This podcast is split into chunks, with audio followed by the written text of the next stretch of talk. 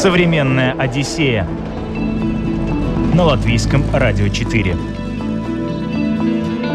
Привет, друзья! Меня зовут Елена Вихрова, и в этом выпуске мы отправимся с вами в одну из самых опасных стран мира, где на входе в магазины стоят охранники с автоматами, а уровень краж настолько высок, что даже мусорные баки защищены решеткой.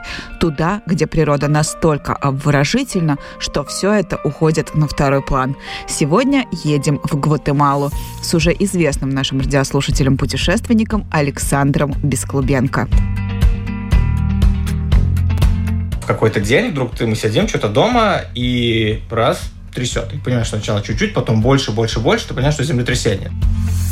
Ну, просто ты приезжаешь на заправку, на какую-то обычную, да, стоит такой милый дядечка, просто у него автомат такой огромный висит.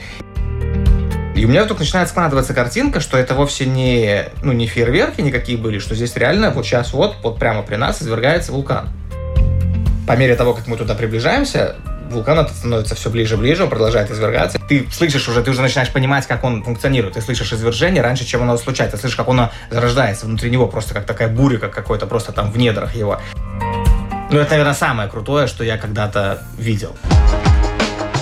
Современная Одиссея на латвийском радио 4.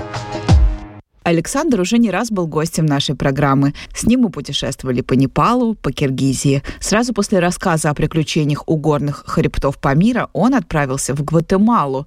Выбор очень необычный, учитывая, что эта страна считается одной из самых опасных в мире.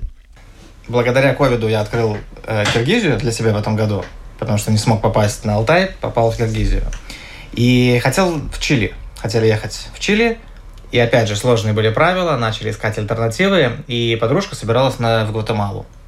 А для меня Гватемала, ну, я знал географию в школе, ну, то есть вот все, все знание Гватемале ограничивается этим словом. Гватемала, все вообще даже не представляю, ну, Центральная Америка. Ну, как бы тепло, я загуглил, что есть какие-то красивые там э, горы, вулканы, что мне интересно. Ну, окей, поехали. Ну, и типа надежда была, что она недорогая относительно, потому что хотелось поехать там не, не совсем в режиме отпуска, не на неделю, а так там подольше. Мы... Ну неужели тебе в интернете не попали сведения о том, что это одна из опаснейших стран? Ну я знаешь как, я загуглил Гватемалу и сразу в картинке переключаюсь, и, и там сразу природа, Гватемала, природа я пишу. Не, я шучу, на самом деле, конечно, когда начали уже собираться, я кому-то рассказал, у меня есть друг один, любитель такие как бы по всякие злые истории по порассказывать, он там что-то мне, какие-то ссылки кидал, ну так. Ну, мы путешествовали год по Латинской Америке, включая там и Колумбию, и Бразилию, и как будто бы, не знаю, почему-то почему я так спокойно на это смотрю. Но она не самая опасная, да, если так посмотреть. Да. да, там рядышком есть там Гондурас и что-то еще, Эль-Сальвадор, по-моему, они опаснее. Ну, а ты почувствовал, что там что-то вот... Ну, если честно, то, наверное, больше нет, чем да. Находясь там, да, чуть-чуть как бы было такое больше вот этих вот... Наверное, когда мы там уже были, вот эти истории мне там поприсылал кто-то.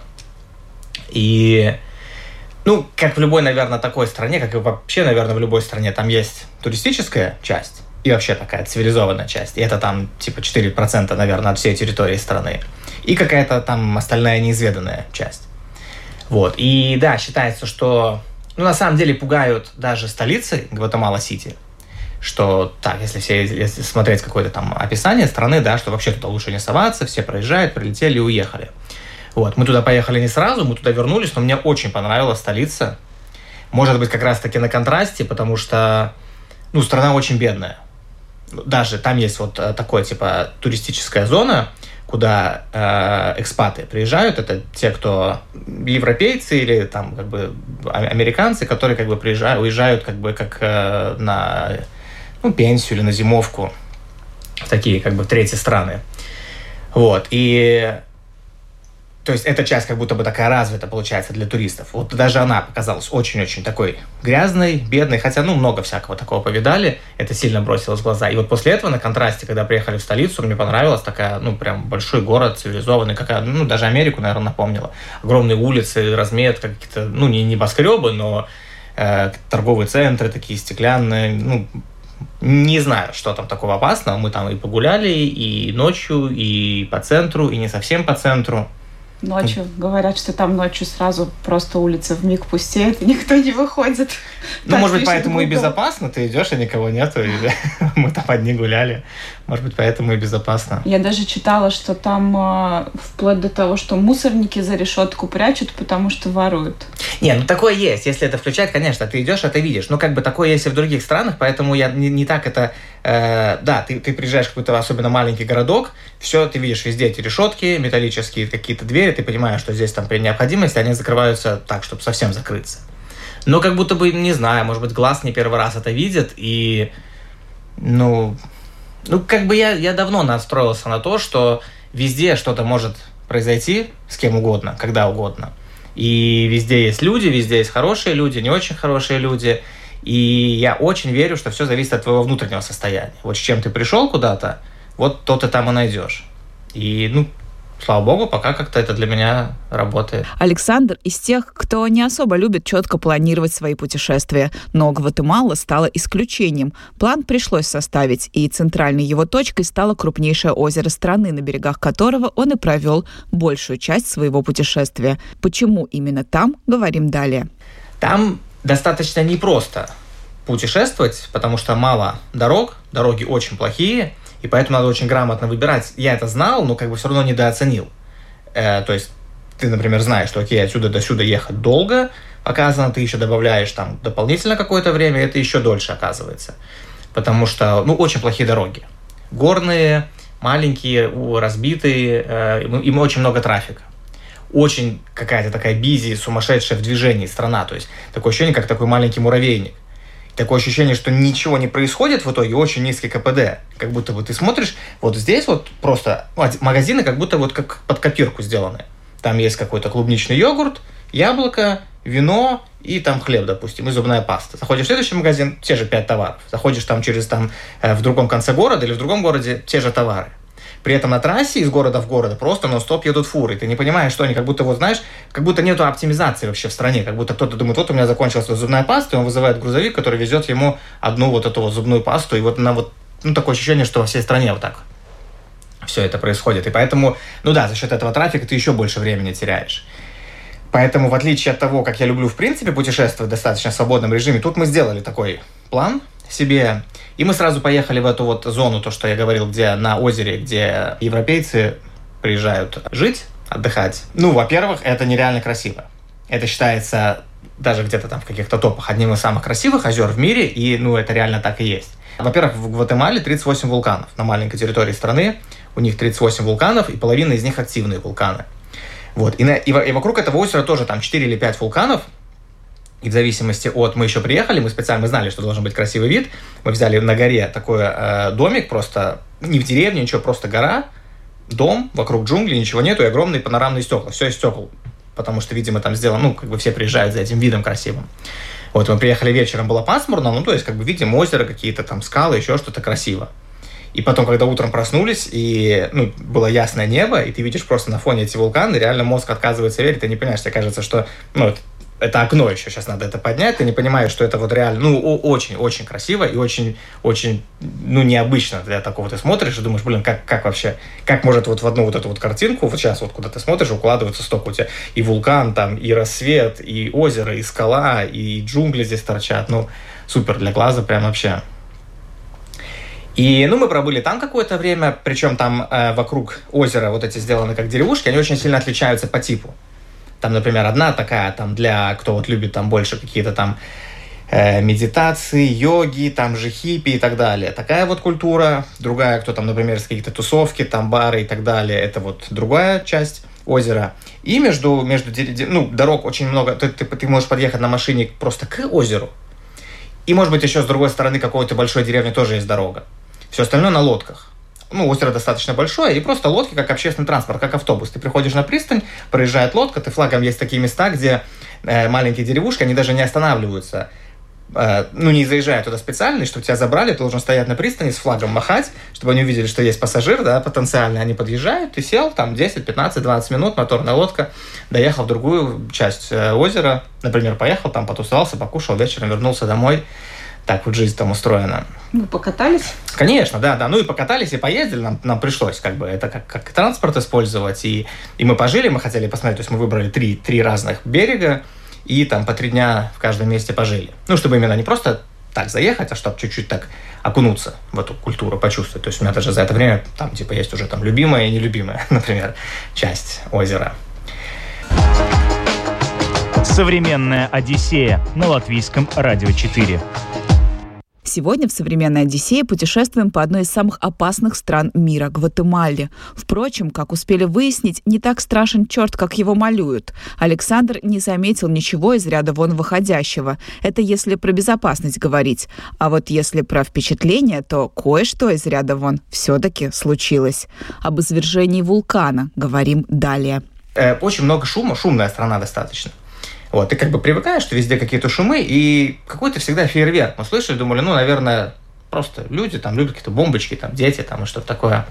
Вот, и в какое-то утро я лежу на кровати, опять эти там панорамные окна, вулкан, и я вдруг вижу, что из вулкана идет вот эта вот такая, ну, он далеко находится, да, ну, прям такой дымок серый. Я думаю, блин, может быть, показалось, просто облако, хоп, смотрю еще один. И у меня вдруг начинает складываться картинка, что это вовсе не, ну, не фейерверки никакие были, что здесь реально вот сейчас вот, вот прямо при нас извергается вулкан. Ну, просто плюет так не сильно, но как бы получается звуки, ну, как бы запоздание. Ты слышишь звук сначала, да, и потом, или наоборот, сначала ты видишь, да, его, потом приходит звук этот. Вот, и тогда я нач... ну, мы поняли, что, окей, надо как-то получше изучить этот вопрос. Вот, и мы тоже нашли какого-то гида, договорились, и на сам вулкан, естественно, не поднимаются. Да, вул, вул, вулкан этот э, Акотенанга называется, а второй вулкан Фуэго. Это типа, э, как, не знаю, как это по-русски, не помню даже как по-английски. Ну, короче, у них типа как будто бы общее основание, mm-hmm. то есть сверху это два вулкана, как бы эти конуса два, да, ну как бы низ, низ у них как будто общий. Вот. И один из них, оба по факту считают, числятся как активный, только один еще вот извергается, второй, второй нет. И на один вулкан ты поднимаешься, чтобы вблизи посмотреть вот этот вот соседний вулкан. И это двухдневный поход. Это не то, что так. Просто сходил туда и вернулся в этот же день. Это 4000 метров высота. Ну, то есть это реально достаточно. Ну, ладно, сама Гватемала немножко так повыше находится, но это все равно высоко. То есть мы туда приехали, у нас было там 10 человек, компания какая-то просто случайных ребят. И, ну, там на 3000 метров, там с чем-то, естественно, все начали чувствовать, то есть кроме того, что там вулкан, и сложно, как бы, ну, высотная болезнь. То есть начала голова болеть, там кого-то там что-то там подташнивать, все это, потому что ты просто достаточно быстро, резко сразу поднимаешься на высоту. Ну, с и... гидом, да? Да, да, да, да. Ну как, нет, мы договорились, мы нашли, там так смешно это, конечно, мы нашли гида, все у них так, типа, компания, там, англоговорящий, как бы, ну, в какой-то момент ты понимаешь, что он сам не идет с нами, с нами идут для других гидов, ну, какая разница. И вот Потом оказывается, что это просто местные ребята, которые просто тут живут рядышком, они ходят каждый день, они типа гиды, да, так называются, не знаю, э, какие-то, есть у них навыки какие-то специальные, кроме того, что просто вот они сильные там и знают, да, туда. Они ни слова не говорят по-английски, то есть ты как бы, если у тебя там что-то там, какая-то там, не знаю, срочная необходимость в чем-то есть, еще что-то, или там, ну, я не знаю, как они решали бы эти вопросы. Ну, как будто это все, ты, в моменте ты про это не думаешь. Веселые ребята, да, и как бы все, все прикольно, как бы, ну, кусочек моего мозга так немножко все время так думает, а что если бы вот, вот так-то, или так-то, или так-то. Вот, и мы попытались подга- по, ну, подгадать погоду, да, и как раз-таки супер не повезло. То есть мы вышли и просто, ну, вот так, что там 3 метра видимость. Ну, то есть вообще ничего не видно. Ну, окей, что поделаешь, как бы отменять же мы не будем, как бы, ну, идем и идем. И по идее обычно план такой, что ты поднимаешься наверх, на 3700, по-моему, или что-то такое, на, там базовый лагерь у них. И там ужин, и оттуда ты наблюдаешь вот прямо извержение вулкана, там, ну, я не знаю, в километре, наверное. Да, может быть, два. Ну, очень близко, да, ты прямо это все видишь. Потом ты ночуешь, и в три утра ты встаешь, и дальше поднимаешься на пик вот этого же вулкана, где мы ночевали. И оттуда ты встречаешь рассвет, и видишь вообще всю эту панораму соседних вулканов, включая, опять же, вот этот вот извергающийся. Вот. И как дополнительная опция, про нее так, между прочим, говорили, что можно еще как бы подойти, еще спуститься, подойти еще поближе вот к этому извергающемуся вулкану, да, Фуэго. Вот. И я думаю, что, может быть, мы и не пошли бы, потому что нереально устали. Это, ну, сложный такой поход однодневный.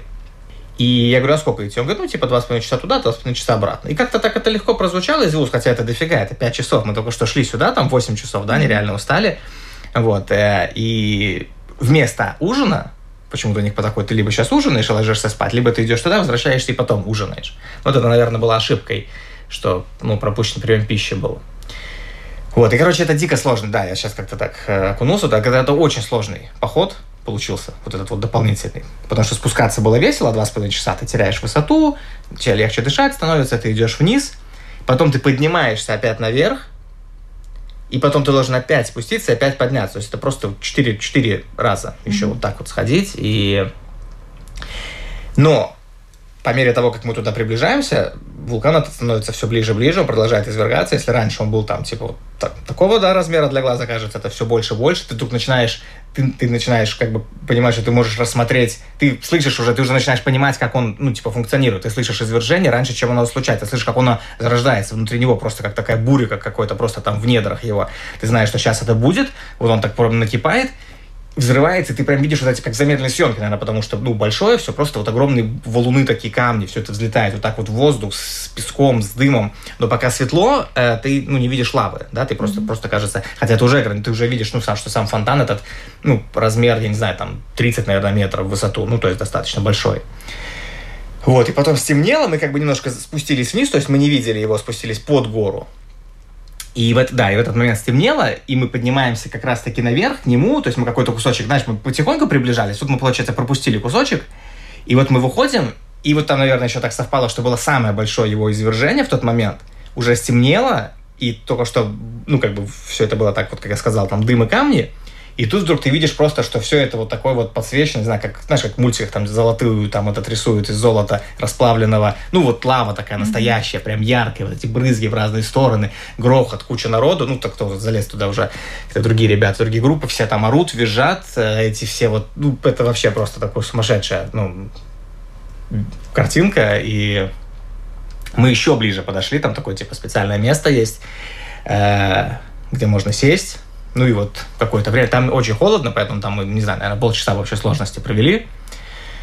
А, несмотря на все, меня спрашивают, были не жарко, не жарко, нет, вот вообще нереально. Я тоже хотела да, спросить, нет, как нет, это я не знаю, Я не знаю, с какого расстояния начинается чувствоваться, типа, потому что, ну, как я спросил гидов, мы были 300 метров mm-hmm. до вот именно кратера, вулкана.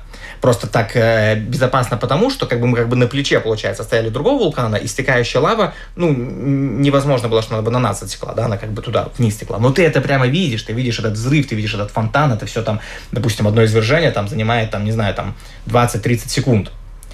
И все вот это потом как бы начинает течь, вся гора просто подсвечивается, все вот это вот, вот это, не знаю, как-то цвет этот лавы, как его передать вообще словами пытаешься это заснять, у тебя руки мерзнут, ты сидишь с телефоном, но не можешь его долго держать, да, там, или там с фотоаппаратами, так, ну вот, и там убрал в какой-то момент, потом он извергается, ты его достаешь, пытаешься включить, у тебя уже просто, ну, настолько замерзает, что ты не можешь, знаешь, экран не, не, не реагирует на пальцы твои. Вот, и это, конечно, блин, вообще, ну вот, э, ну, это, наверное, самое крутое, что я когда-то видел. После этого вулкана мы поднялись еще утром, все-таки вот закончили это восхождение. То есть мы встретили рассвет на вот этом соседнем вулкане, где мы ночевали. Мы когда, знаешь, мы проснулся, я проснулся не от будильника, я проснулся от сотрясения палатки. То есть настолько мы были близко, спали к нему, что тебя просто качало вот так вот всю палатку от каждого извержения. То есть именно вот эта вот э, волна. Mm-hmm. И да, вот это вот сверху картина, когда ты тоже смотришь, ты не знаешь, как это, как это опять заснять, как это засмотреть, как это запомнить. У тебя один вулкан извергается, из-за другого, как, как свечка такая вулкан, и прям он как будто бы как, как свечка загорается, потому что и прям ровно-ровно за ним солнышко встает, как, как получается, ну вот, вот на, на серединке mm-hmm. вулкана. Плюс ты осознаешь, что ты сам сейчас находишься тоже в вулкане, ты стоишь прямо наверху, в активном, ты смотришь черный, ты вот в кратере вулкан. Там один здесь, один здесь, один здесь, тут рассвет, тут это, там вообще просто с ума сходишь от этих эмоций. Местные живут в страхе не только перед извержением многочисленных вулканов. Боятся они и землетрясений, которые здесь происходят тоже достаточно часто. И этот природный катаклизм случился в Гватемале именно тогда, когда здесь находился Александр. В самом конце путешествия у нас был план такой, что вот мы хотели максимально все посмотреть, и потом найти какое-то место и, ну, типа там дней 10 просто пожить пожить, поработать, там отдохнуть. И, ну, поскольку перемещения очень сложные были, невозможно было проверить все и потом выбрать. Мы просто пришлось рискнуть, что окей, там Центральная Америка, у тебя очень удобно. У тебя с одной стороны один океан, с другой стороны другой океан. То есть ты можешь, как бы, если захочешь, даже за один день в двух океанах искупаться. Вот. И мы решили, что мы поедем в Тихий океан, на, на Тихоокеанское побережье. Выбрали какую-то просто маленькую серферскую деревню, куда даже дороги толком нет, нас таксист привез, как бы, и мы не знали даже, хорошо, что телефон его был, потому что обратно, ну, там, Uber работает, а обратно уже не вызвать его, потому что, типа, на той территории его нету. Ну, на территории этой деревушки. Вот, и прикольно, вообще нереально. Наверное, деревушка, 30 домов всего, там 10 магазинчиков, каких-то 10 ресторанчиков, просто пляж, вулканический, черный песок этот, и вот нон-стоп эти огромные волны, то есть Тихий океан, да, это прям такое райское место для серферов, огромный тоже ты смотришь, как бы, ну, естественно, опять же, телефон, волны еще хуже, да, это как бы все это вообще невозможно заснять этого, ну, размер, масштаб, ну, огромные просто волны такие, тоже, наверное, самые большие, которые я в жизни видел волны. И неделю мы там прожили, и вот в какой-то, да, я помню, там в какой-то день вдруг ты, мы сидим что-то дома, и раз, трясет. Ты понимаешь, что сначала чуть-чуть, потом больше, больше, больше, ты понимаешь, что землетрясение. Ну, такое как бы, хоп, думаешь, так, что это? И потом через там три минуты еще. И вот тогда вот на первом мы чуть-чуть почувствовали, второе это было я вот сейчас, не, по-моему, что-то около 6, или там было 5,8, или 6,2, что-то такое. Ну, это, это реально Нормально, большое, да, считается. И ты понимаешь, что, что обычно, как в фильмах, что после землетрясения обычно цунами приходит. Вот. А мы живем прямо на берегу, нам, нам до берега, от дома дойти, ну, типа там 200 метров, да, одна минута. И ты думаешь, ну, как бы, наверное, по этой инстинкт самосохранения должен был подсказывать в другую сторону двигаться. Ну, думаешь, блин, ну, куда мы? Если уж придет, ну, как бы цунами, то в любом случае нас поймает. Пойдем хоть посмотрим его. Мы побежали на пляж, чтобы посмотреть, что там. Ну, нет, там все было спокойно. Потом выяснилось, для этого региона... Ладно, 6,2 это было там, ну, тоже для них много, потом историю посмотрели. Но частенько там это бывает, серферы там в воде, наверное, даже не почувствовали его, то есть все как бы деревня жила, только нам было так немножко не по себе. И, ну, часа три трясло. Там за опять цифру не помню, ну там типа, что там около там, 15 или 20 толчков произошло вот за это количество э, времени. В море, очень близко к нам, прям вот эпицентр прям здесь был. Современная Одиссея на латвийском радио 4. Мы продолжаем путешествовать по Гватемале. Уже успели выяснить, насколько она оправдывает свой статус одного из опаснейших государств. Заглянули в жерло вулкана и побывали в эпицентре землетрясения, которое случилось на берегу Тихого океана. А прямо сейчас отправимся на Карибское море. Да, Гватемала этим уникальна. На западе она омывается Тихим океаном, а на востоке – Карибским морем. И контраст этот прекрасен. Там есть городок, туда нельзя приехать на машине, туда можно только на лодке попасть. По-моему, туда, туда приехали рабы, которых там везли в Америку, и корабль потерпел кораблекрушение, да, и вот они спаслись, ну, когда так исторически рассказывают, не знаю, насколько это там легенда или, или правда, да, и вот они там э, обосновались на этом кусочке страны, да, и я не знаю, почему не проложили потом дорогу, и ты туда приезжаешь, мы туда поехали, э, просто потому что любопытно было посмотреть, ты приезжаешь к ближайшему городу, портовый большой город, и все еще понимаешь, что часть Гватемалы, все вот это вот, как, как, как, как и в других местах, а, и энергетика, люди, как бы все как бы в таком же стиле. Садишься на лодку, проезжаешь час, и ты как будто в Африку попал. Реально, просто и люди, и места, и цвета. А вот я только что там два раза сейчас был в Танзании, то есть мне прям эта картинка очень, ну, знакома. Я прям вижу даже просто краски, как у них написано, просто каких-то названий, как они разговаривают, как они сидят. Ты только что вот в этой всей суете, тут ты хоп, и время остановилось. Все сидят, улыбается, вообще ничего не происходит. Реально вот какая-то такая маленькая Танзания. Гватемала достаточно бедное государство, которое имеет слаборазвитую экономику. В частности, экономика страны сильно зависит от экспорта таких продуктов, как кофе, бананы и сахар. Также сильную поддержку экономики Гватемалы оказывают ее граждане, проживающие за границей, которые переводят деньги своим семьям. Притом цены в стране, на удивление, высокие. О том, насколько дорого путешествовать по Гватемале, говорим далее. Ну, вообще, Центральная Америка дорогая сама по себе. Дорогая, да? Дорогая, да. Причем необоснованно дорогая. Я помнил с той прошлой поездки, что было дорого, ну, мы тогда в более бюджетном режиме путешествовали. Я думал, что, может быть, так показалось, мне запомнилось, потому что, ну, это так совпадало еще с нашей, как бы, способностью покупательской. И сейчас мы приехали спустя время, и я еще раз убедился, ну, чтобы добраться в Гватемалу, нужно было в Коста-Рику сначала прилететь. Я еще раз увидел, убедился, насколько Коста-Рика дорогая вообще не обоснованно, вообще нереально, просто, ну, ужасно дорогая страна. Ты просто, просто за все платишь. Причем не то, что ты за качество платишь, ты просто все стоит дорого, все не очень хорошего качества. Везде есть какой-то не то что обман, но так странно. Ты покупаешь целый пакет куда-то, ты приезжаешь, и тебе там надо будет еще платить там и за это, и за вход отдельно, и за стоянку, там, и за там, вешалку там, из серии и так далее. Вот, Гватемала подешевле немножко, но в целом все равно не, не дешевая она. Удивительно, я думала почему-то наоборот. Ну да, да, кажется, что там, да. и опасная, и такая не сильно богатая. Должна же чем-то, да, раз Да. она опасная, да, Да. должна хотя бы тебе взамен дать, что она дешевая. Нет, нет, не, не дешево. Не, не дешево, но как бы не, не сумасшедше дорого. То есть, например, ну, почему многие едут в Азию, да, зимовать, потому что там, там сильно дешево, да, ну, как сильно дешевле. Мгм. Вот, здесь нет такого. Ну, как у нас, вот если, наверное, цены как у нас. Несмотря на то, что страна для путешествий, как мы выяснили, дорогая, каждый год сюда едет достаточно большое количество туристов. До пандемии это число достигало более двух миллионов ежегодно.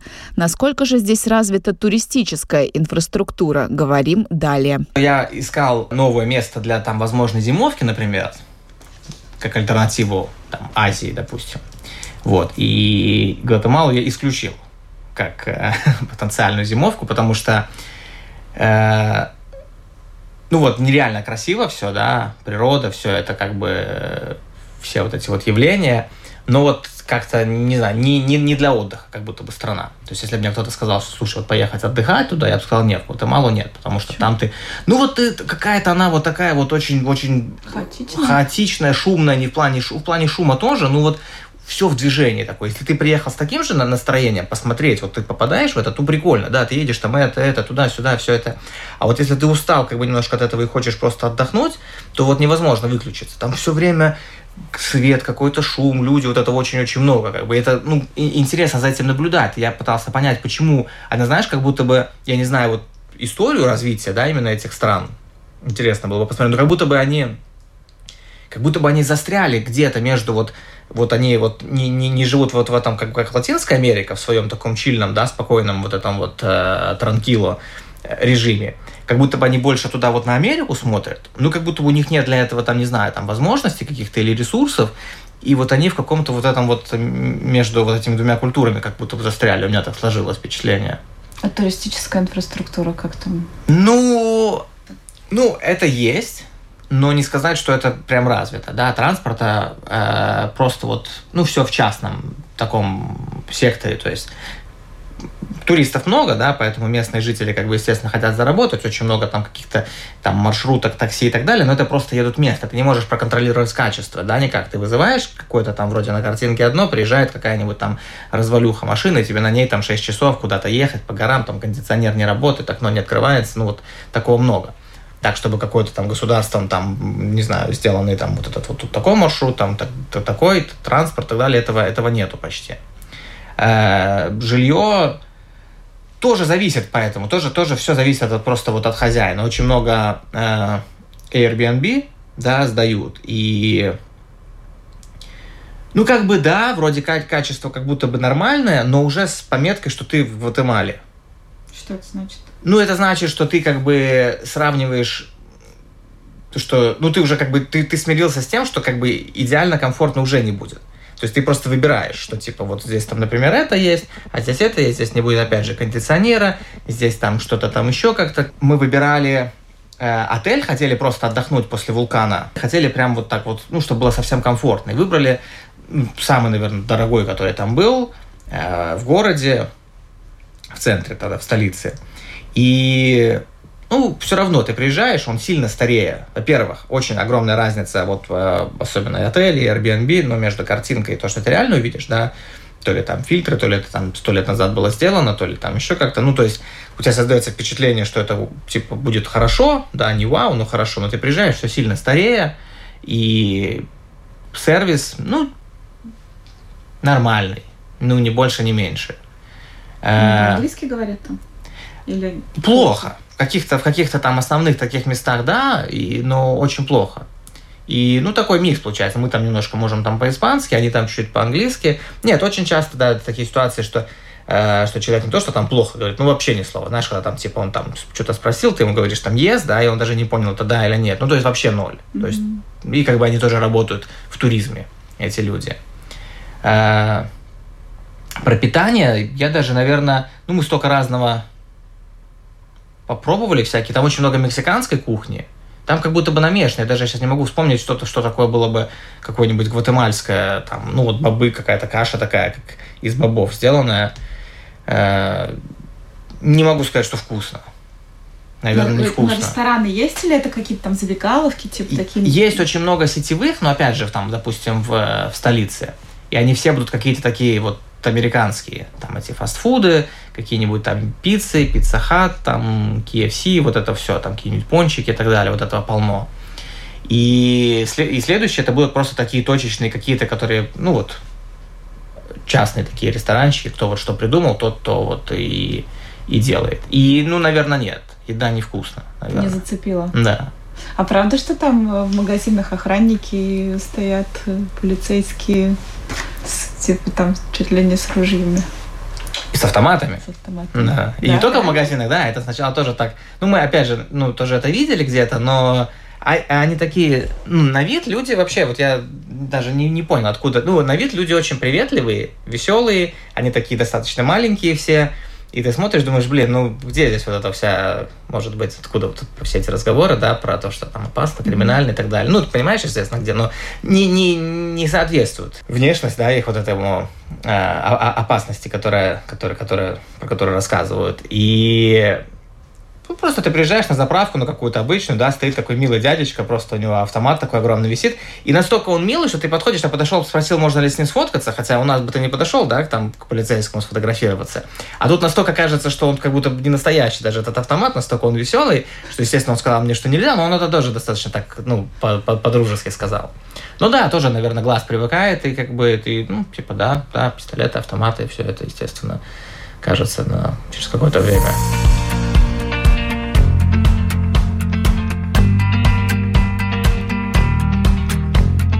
И в этом вся Гватемала. Улыбающийся человек, но с автоматом в руках. Умиротворяющее озеро, но извергающийся вулкан по соседству. Тихий океан с виндсерферами и Карибское море с африканским релаксом. Много суеты, но мало результатов. Много красоты, но много бедности. Много бедности, но очень дорого. В общем, страна неоднозначная, но Александр уже наметил себе туда вернуться. Не показать своим единомышленникам эти вулканы – просто преступление. Ну а у меня на этом все. Осталось лишь напомнить, что вы можете слушать «Современную Одиссею» на крупнейших подкаст-платформах. Подписывайтесь для того, чтобы не пропустить наши новые выпуски. Или настраивайтесь на частоту Латвийского радио 4, где по средам программа выходит в прямом эфире. Меня зовут Елена Вихрова. До встречи. Пока. Современная Одиссея на латвийском радио 4.